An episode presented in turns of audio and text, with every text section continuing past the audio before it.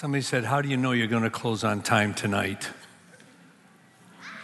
I said, Because we got a 615 reservation at Chris, Ruth Chris. I never get to go there. I never get to go there. I think maybe twice in my life, and I'm going tonight. So I will be through by at least seven o'clock. I will be.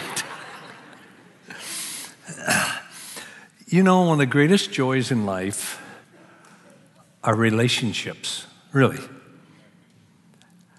It's a thrill to come here to one of my one of my three or four best friends in the world and someone I so love and respect, and it's Jacob and his wife, Michelle.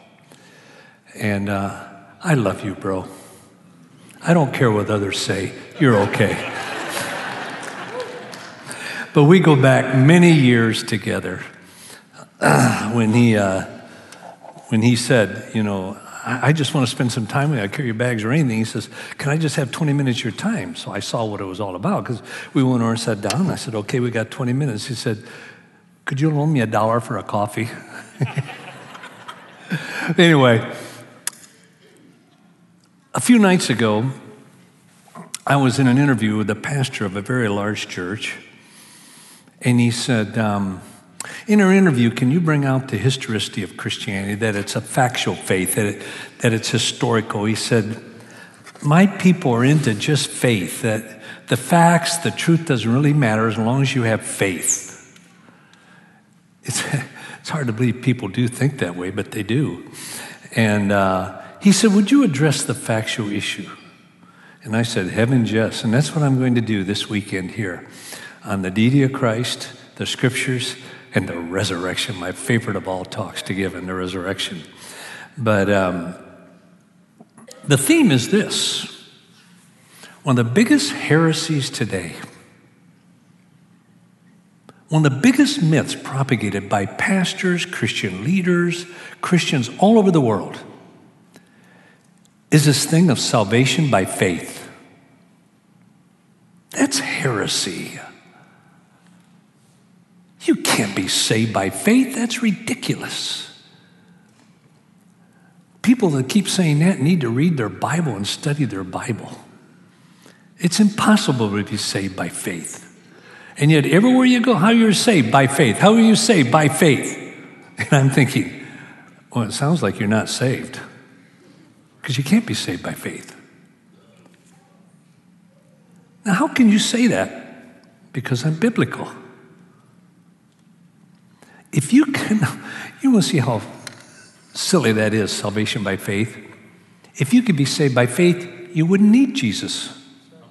Now think of that. If you could be saved by faith, you wouldn't need Christ. Just build up your faith and be saved. You see, faith does not produce truth. Truth produces faith through the Holy Spirit. The value of faith is not in the one believing, no matter how much you believe, but rather in the one who is believed. The key to faith is not in the one believing, but in the one who is believed. The validity of faith is not in the one exercising the faith, but the validity of your object of your faith. If your object of your faith is not valid, your faith is worthless. I don't care if you're the greatest man or woman of faith in history your faith is worthless. Because your faith doesn't give value to the object, the object gives value to your faith. You can't be saved by say. We're saved by grace, meaning Christ's death on the cross, his burial, his resurrection, sent to heaven, and sending the Holy Spirit.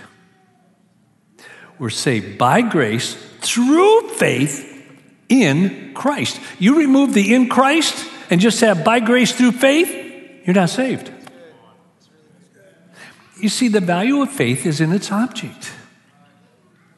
It's not faith in a bottle of water. It's not faith in a music stand. You can have all the faith you want. I really believe this music stand. It can save me. Would you, um, no matter how much you believe, would you have faith of salvation? No. Why? You had the faith. Your object is not valid. This is why it's faith in Christ. And people say, Well, I want to grow. I'm just learning how to even have more and more faith. I said, Look, it's very simple. Fall in love with Jesus. No, I really found over life the more you learn about Jesus, the greater faith God gives you. It's almost parallel. As you learn about Christ, your faith grows. Why? Because you have more trust in your object of your faith. This is why it's so important.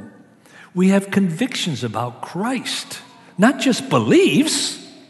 Beliefs is knowing what you believe, a conviction is knowing what you believe and why you believe it. We need convictions about Christ. And that's why I'm so glad that Jacob asked me to speak on Christ tonight the deity of Christ. Uh, tomorrow night on the scriptures. And then the third Sunday, three times.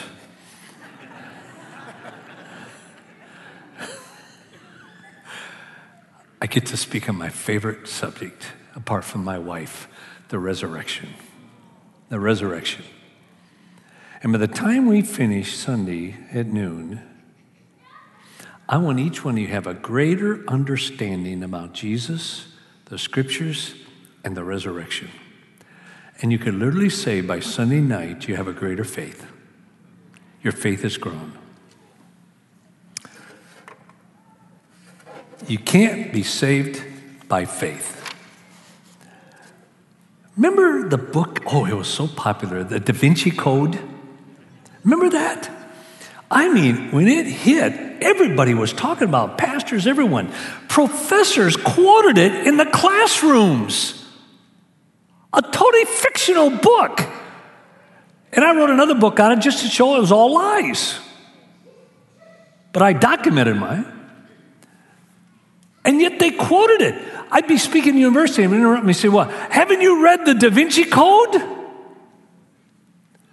Intellectual professors would ask that question. It just amazes me. And the Da Vinci Code Dan Brown said Jesus was viewed by his followers as a mortal prophet and a great and powerful man, but a man nonetheless. But a man nonetheless. I cannot tell you how many Christians lost their faith through the Da Vinci Code. It's the one book apart from the Bible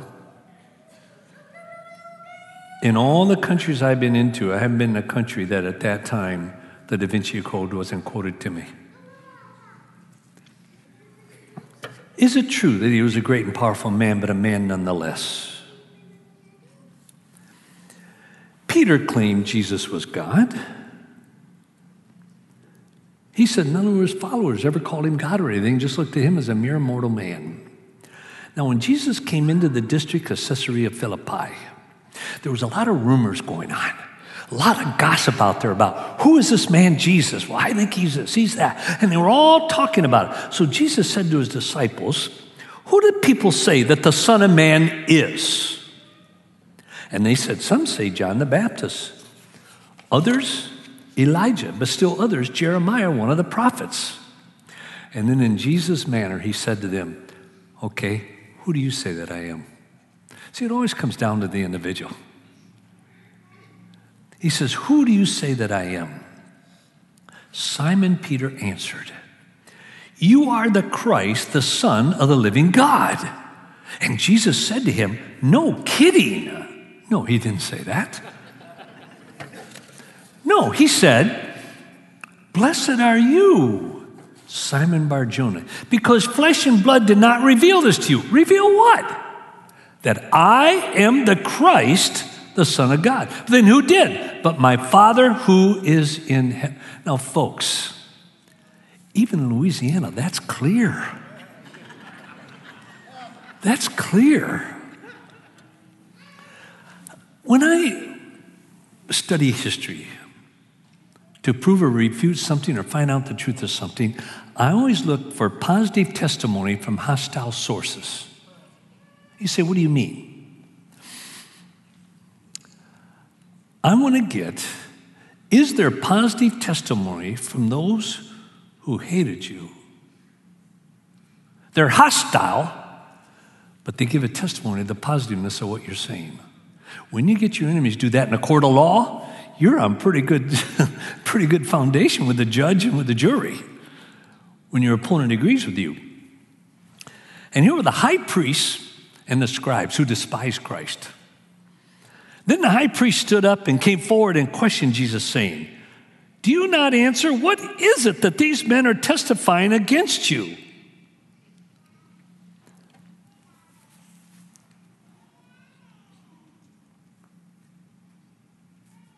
I got ahead of myself. I'm sorry, folks. I looked one line too late. In the same way, the chief priests and also the scribes and elders were mocking him and saying, He saved others? He trusts in God on the cross. Let God rescue him now. If he delights in him, for he said. Now, here are the enemies of Christ confirming something that Christ said. For he said, I am the Son of God. In any court of law, that'd be positive evidence. I am the Son of God. And then at the trial of Jesus, well, you know, isn't it a unique trial? Most people are tried for what they did. Jesus was tried for who he was. Did you ever catch that? Go back over and read the trial of Jesus. He was tried for who he was, not what he did. Then the high priest stood up and came forward and questioned Jesus, saying, Do you not answer? What is it that these men are testifying against you? And Jesus wouldn't answer. And he'd say it again, and he wouldn't answer. And he'd say it again, and he wouldn't answer it. And finally, the high priest probably slammed his fist down on the table and said, I've had it. And then he said this to him I adjure you by the living God that you tell us whether you are the Christ, the Son of God. When he did that, when he said, I adjure you by the living God, according to Jewish law, he put Jesus under oath. So he had to answer. After refusing to answer so many times, he had to answer. And all Jesus said was, I am. I am. And yet, Da Vinci's Code says Jesus was viewed by his followers as a mortal prophet, a great and powerful man, but a man nonetheless. Martha claimed he was God. Jesus and Martha had an interaction together. And then Jesus said, He who believes in me will live even if he dies. And everyone who lives and believes in me will never die. Do you believe this, Martha? Do you believe this? And she said to him, Yes, Lord, I believe that you are the Christ, the Son of God, even he who comes into the world. Boy, that's clear. Nathanael claimed he was God. Jesus said to him, Before Philip called you, when you were under the fig tree, I saw you. Nathanael answered him, Rabbi, you are the Son of God, you are the King of Israel. The writers of the Hebrews claimed he was. I don't know how Dan Brown could ever have even perused the New Testament, come up with the Da Vinci Code. It's so intellectually dishonest. The writer of Hebrews said, But the Son, he says, Your throne, O God, is forever and ever.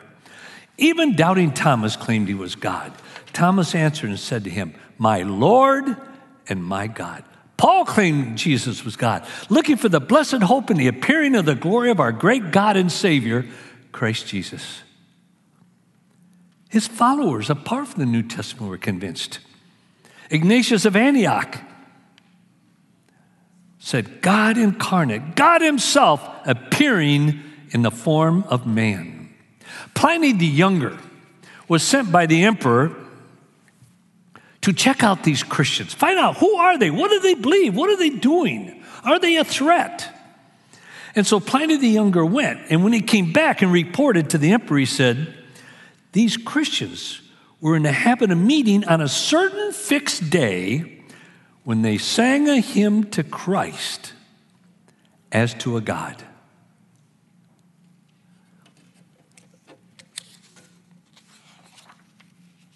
Jesus said, If you'd known me, you would have known my Father. Why? Because I and the Father are one. He who has seen me has seen the Father. Why? because I and the Father are one. He that has seen me, has seen the Father. He who sees me sees the one who sent me. People say to him, Look, Jesus, we want to know the Father. He said, If you know me, you know the Father. How obnoxious can you be unless that's the truth? I mean, think how arrogant you would have to be. We want to see the Father. Well, if you've seen me, you've seen the Father. Boy, that is the epitome of arrogancy and self centeredness. Or it's the truth. Or it's the truth. This might seem strange, but I struggled with that. Here, here is one of the struggles I went through, and this argument was developed by C.S. Lewis. Jesus claimed to be God, in spite of what Dan Brown said. I'm convinced of that. I'm convinced of that intellectually, not just emotionally. So Jesus claimed to be God. I faced two alternatives. Now, folks, it's going to get a little complicated, so very slowly follow through with me on this. Jesus claimed to be God. That gave me two alternatives. His claims were false or his claims were true. If his claims were false, it gave me two alternatives. He knew his claims were false, or he didn't know his claims were false.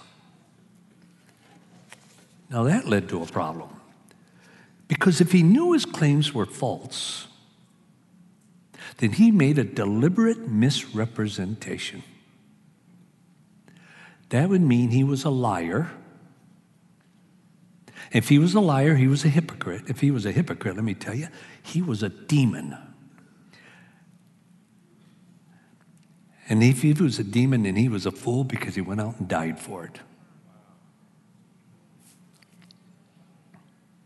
C.S. Lewis addressed an issue that every one of you hear all the time. I hear it all the time from professors, everyone. They would say, well, Jesus was just a good man. He was a great prophet. Listen, C.S. Lewis. You can shut him up for a fool. You can spit at him and kill him as a demon, or you can fall at his feet and call him Lord and God. But let us not come up with any patronizing nonsense about his being a great human teacher. I finally woke up to the truth. He never left that alternative to me. He never left the alternative to me to call him a good man, just a mere good man, or a good prophet, a righteous man. He never left that. To claim what he claimed about himself, that your eternal destiny is dependent upon how you're related to me, if that wasn't true, he was one of the most deliberate, misrepresentative liars, fools, and demons that ever walked the face of the earth. I will forgive your sins. You are forgiven, my daughter. You are forgiven, my son.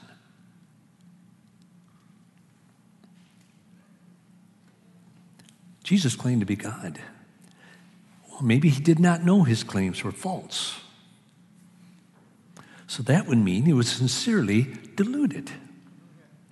And now, folks, think it through. If he was deluded, then he was a lunatic. The level man today, they would call himself a poached egg. No, there'd be no difference. Otherwise, his claims were true. And if his claims were true, then the only alternative you have is he was Lord. I was confronted with this as a non believer. I couldn't call him a liar. Because, folks, if he was a liar, a lie has accomplished more good than the truth ever has. I couldn't call him a lunatic. Come on, folks, if he was a lunatic, what about you and me? He was the most sound man that ever walked the face of the earth. I picked up a graduate student as a hitchhiker in Long Beach, California. As I started to share Christ with him, they said, You sound a lot like my professor. And I said, What did your professor say? He said, He was teaching yesterday that Jesus Christ is the most sound person that ever lived. He said, One of the most sound sayings ever is the Sermon on the Mount.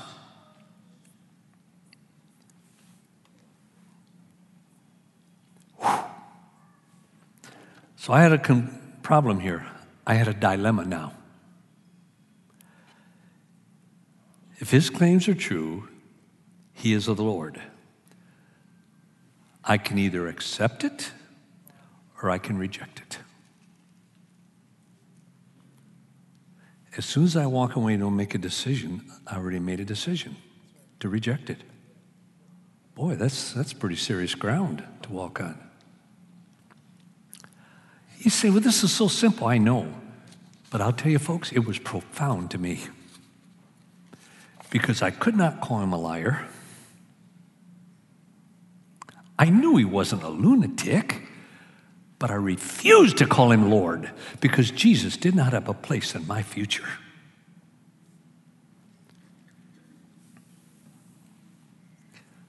You cannot put him on the shelf merely as a great moral teacher or prophet. That is not a valid option.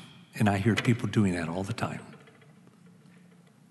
He is either a liar, a lunatic, or Lord and God. You must make a choice. I thought I had a way out. I thought I had a way out. There's no evidence for it. There's no evidence for him being Lord. Woo! You talk about having to swallow your pride. I've written 150 books on the evidence. I've probably documented the evidence probably just about more than anyone else. I don't know if there's written enough books with that many documentations in it and everything on the truth of Christianity, the resurrection, etc. My phone is ringing. Oh, it's the White House. But they need help answering. Yeah. Is there any evidence for it? Now, folks, I could very easily sit up here without any notes or anything, sit in a stool for 50 hours straight and talk about evidence and not repeat myself. There's that much of it. Now, one time I never believed that. But there's just one little piece of it. It's a big piece of evidence, but I don't need time to share a little piece of it today. It's something that Christ constantly appealed to, but few people do. I've never heard a sermon on it except mine. I've never heard a sermon on it. I don't know if you ever have, Jacob, or anyone else. Jesus appealed to Old Testament prophecy. In the Old Testament,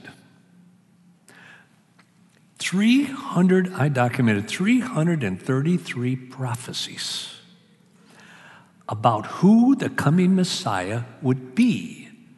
It was like writing an address because God wanted people to recognize his son. In more than a 500 year gap, proven historically, it's more like a thousand year gap, but you can prove accurately, document historically a 500 year gap from any of these prophecies being written down and their fulfillment in Christ. 500 years, 333 of them. For example, now I'm leaving a lot out here, folks, but you'll get the point. Starts out, the Messiah be born in the seed of the woman. Why that? Everyone else about was referred to as the seed of the man. Why the seed of the woman? The virgin birth. Did you ever catch that? The virgin birth. He'll be born the seed of the woman. Then of all the lineages, he'll be of the lineage of Shem. God narrows it down further. And then of, the, uh, of eight children, he'll be of the descendants of Abraham. Then he narrows it down, says it'd be the line of Isaac. Then he narrows it down further, it'd be the line of Jacob. Then he drives over the 12 tribes, he eliminates 11 of them. The Messiah be of the tribe of Judah. Then it'll be of the family tree of Jesse. And then he narrows it down further, will be of the house of David. Then narrows it down further. Can you imagine the historical probability here? He'll be crucified. Then he'll be betrayed by a friend. He'll be He'll be sold out for 30 pieces, not $29.99, not 31, 30 pieces, not of gold, of silver. It won't be placed in a table like normally would. It'll be thrown on the floor. This over 500 years before it happened. It'll be in the temple, and it will be used to buy a burial plot. And He'll be born in the city of Bethlehem Ephrathah. Do you know when that prophecy was made, there weren't even a thousand people living in Bethlehem of all the cities in the world? And it said the temple will still be standing when all 333 prophecies are fulfilled. When was the temple destroyed? Anyone? 70 AD. 70 AD. Part of the prophecy was all 333 prophecies would be fulfilled before 70 AD.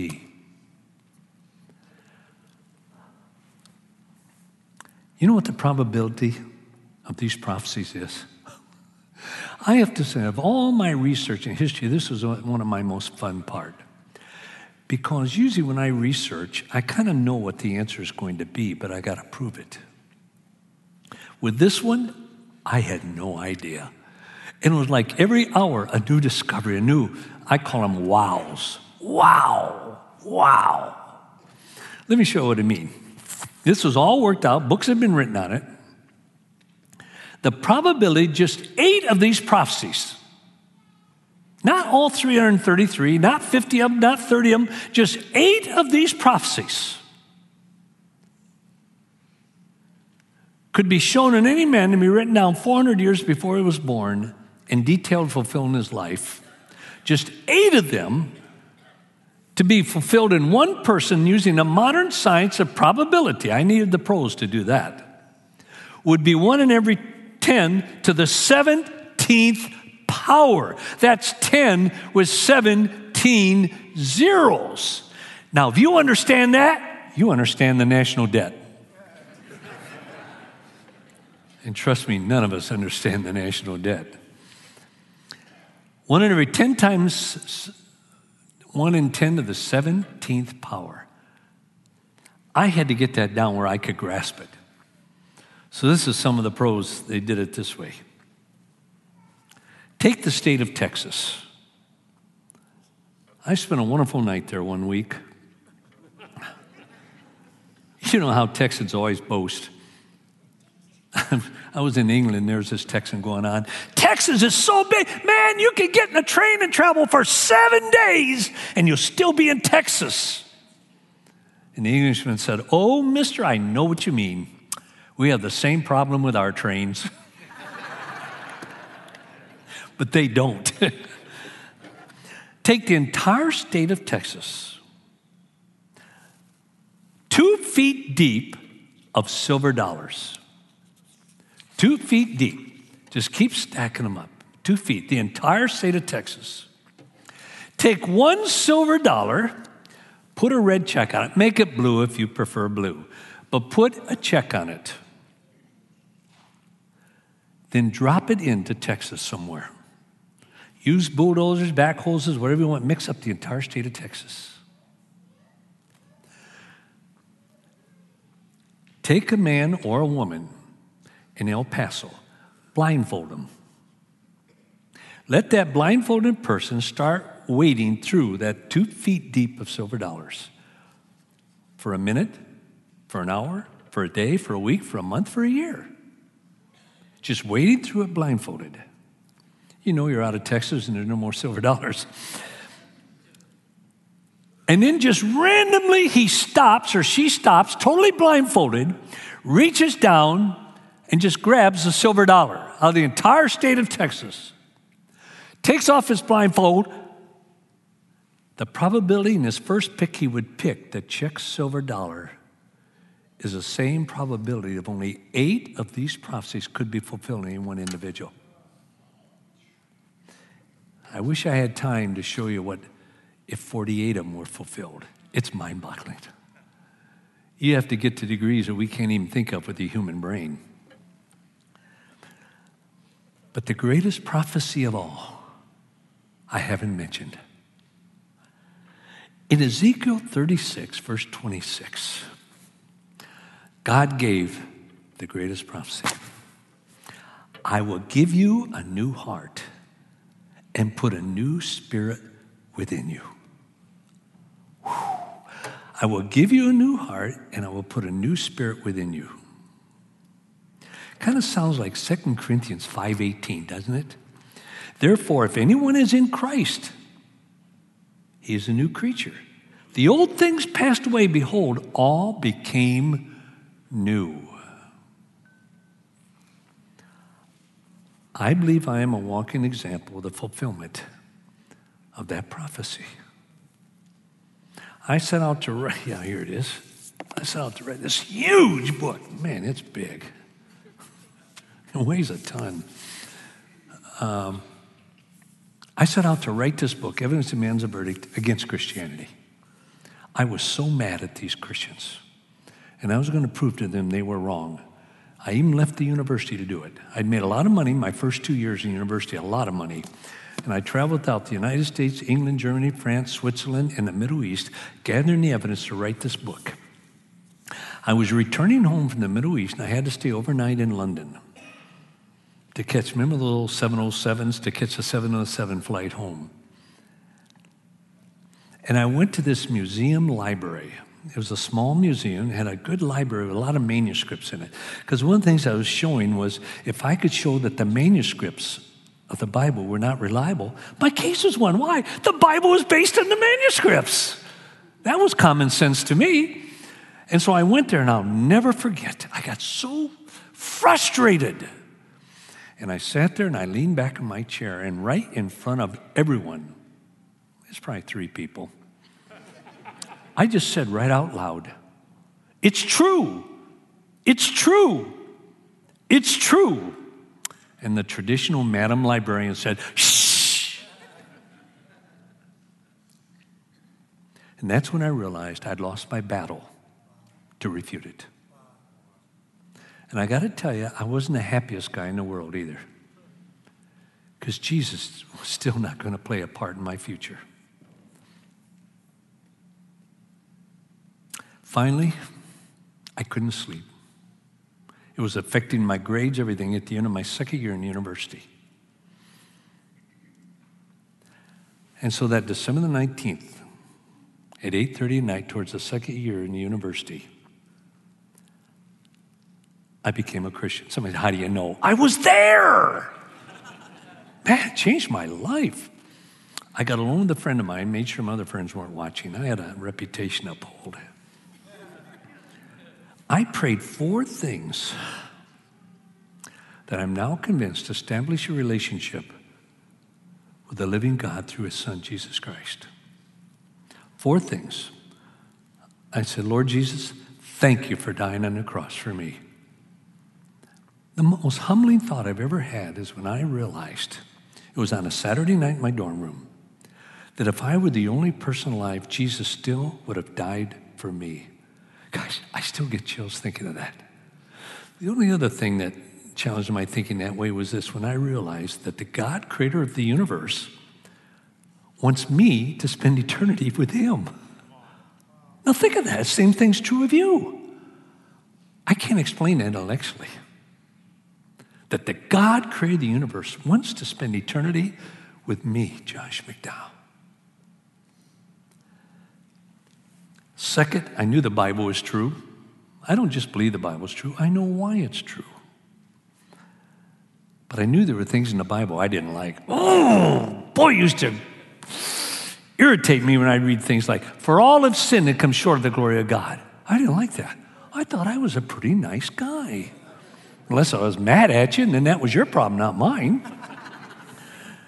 but I knew the Bible was true. So I said, Forgive me.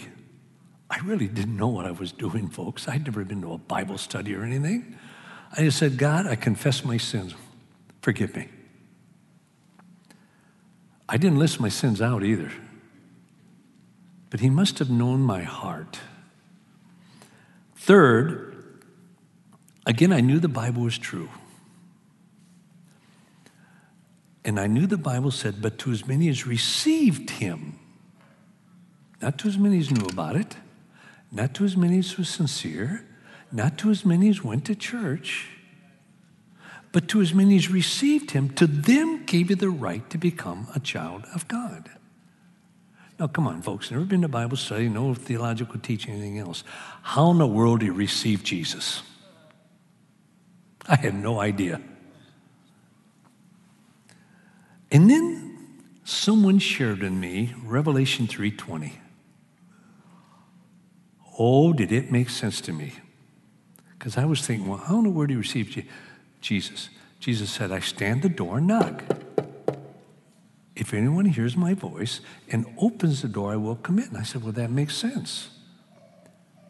To receive Jesus, you got to invite him to come in. To invite him to come in, you got to ask him and want him. So, right there, I just said, God, come into my life. Jesus, I remember saying, Take the throne of my life. And then, before I went to the third point, fourth point of it, I said, Lord, make me the person you created me to be. And the last thing I prayed, the fourth thing was, it was just, thank you. Just thank you. Nothing happened. There wasn't any bolt of lightning, folks. I didn't sprout wings.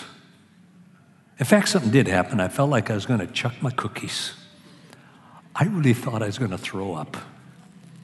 Because immediately here, I mean, this is so crazy. No, it's dumb.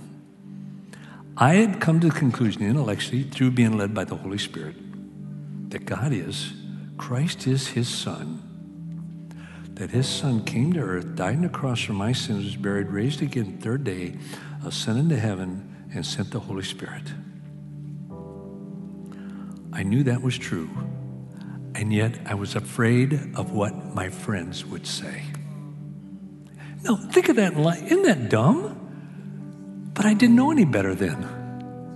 I didn't have the faith to understand in the background. And so I just said, Lord Jesus, come into my life. Thank you. Nothing happened overnight, but in about six months to a year and a half, my entire life was changed. My entire life. One of the first things that happened, now this might not even be even relevant to you. To me, it was.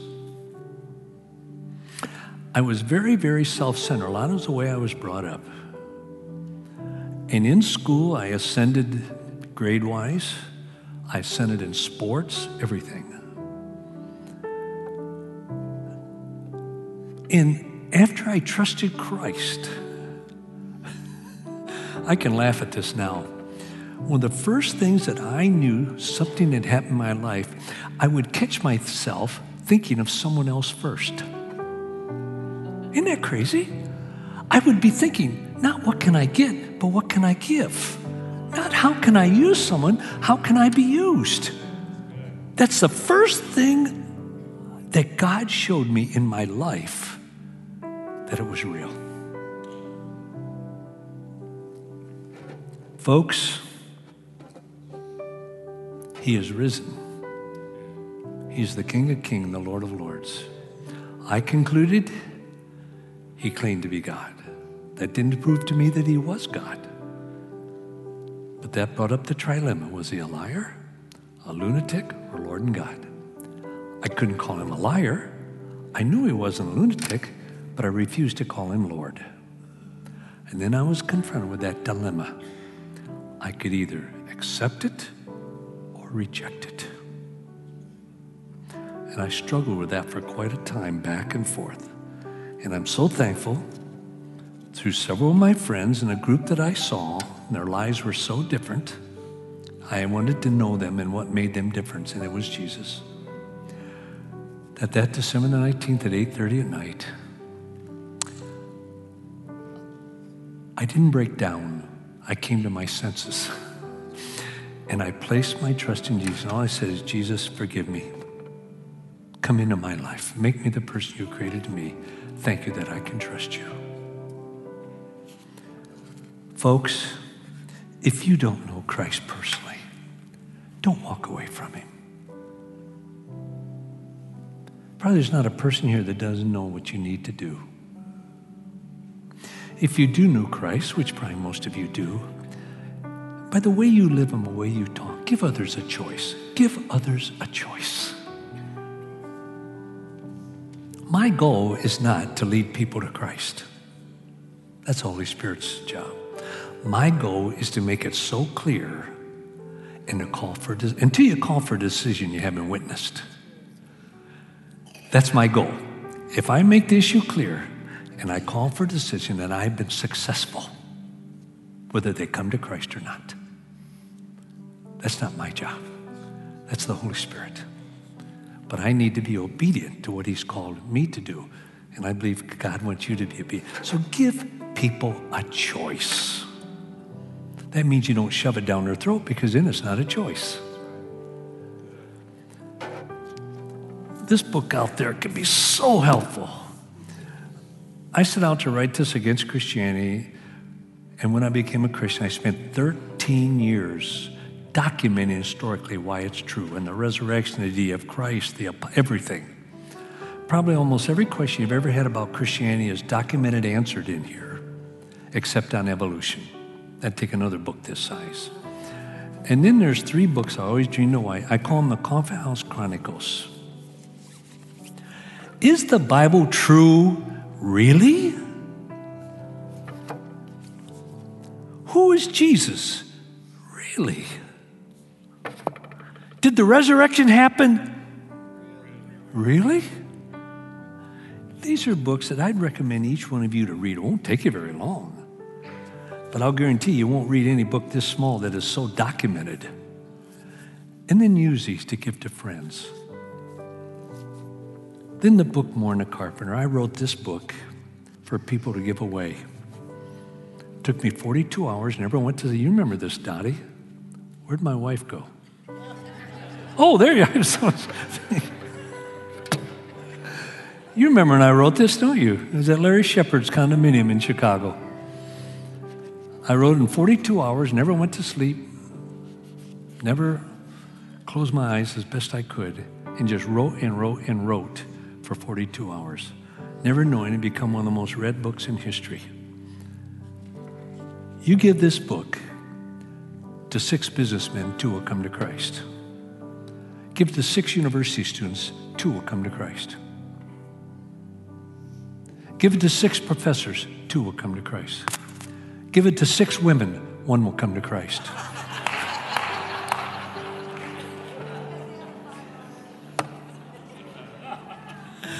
Uh, anyway, folks, thank you for letting me share this.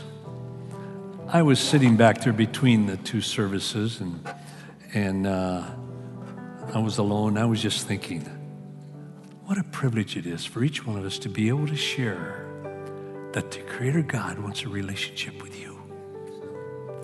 I got so, I, I, got so excited back there. And then the wind was taken out of my sails. Jacob walked in and said, Well, we're ready to go the second time and get to do it again, thanks to Jacob. So, folks, you can go to josh.org. No! I'm going to be sending my entire talk, the whole PowerPoint, which is about three times larger than this one, to Jacob, and within three to four days, it'll be up on the church's website. I'd rather have you go there than go to my site. And so you can go there and get it. And I want to say this I live in Southern California, uh, South Orange County, in Dana Point. And it's been so good being back here. If you get out there and maybe you don't have anything to eat, you lost your money. Maybe you're like Jesus, no place to lay your head. Look me up. I'm in the phone book. Call me, and I'll pray for you. God bless.